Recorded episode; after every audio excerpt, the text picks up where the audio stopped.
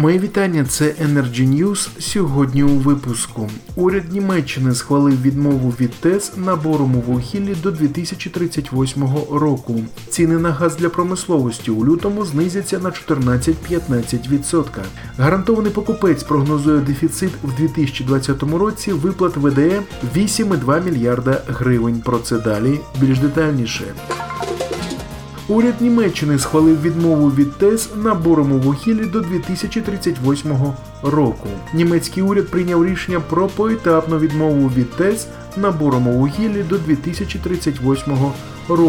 Відповідну концепцію представили рік тому. Оператори боровугільних електростанцій і відкритих шахт повинні отримати компенсацію в розмірі 4 мільярдів 350 мільйонів євро за дострокове відключення електростанцій, для якого в законопроєкті встановлено повний графік.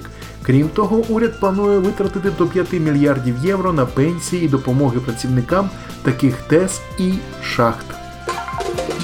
НАК Нафтогаз України опублікувала цінові пропозиції на природний газ, які діятимуть з 1 лютого 2020 року для промислових споживачів та інших суб'єктів господарювання. Зазначається, що запропоновані ціни на природний газ із ресурсу компанії диференційовані в залежності від обсягів закупівлі та умов оплати. У порівнянні з цінами на січень 2020 року у лютому ціни знизяться на 14-15% залежно від умов постачання.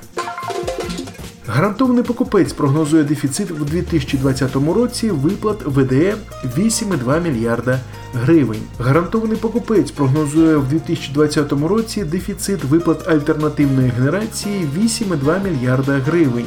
Про це під час обговорення в Європейській бізнес-асоціації подальшого законодавства в сфері ВДЕ повідомив директор держпідприємства Константин Петриковець. За його словами, зараз Мінекоенерго і представники зеленої генерації проінформовані про такі прогнози і шукають шляхи вирішення проблеми. Це були Energy News. Приєднуйтесь до телеграм-каналу Energy Club або слідкуйте за новинами на сайті Energy Club. Пряма комунікація енергії.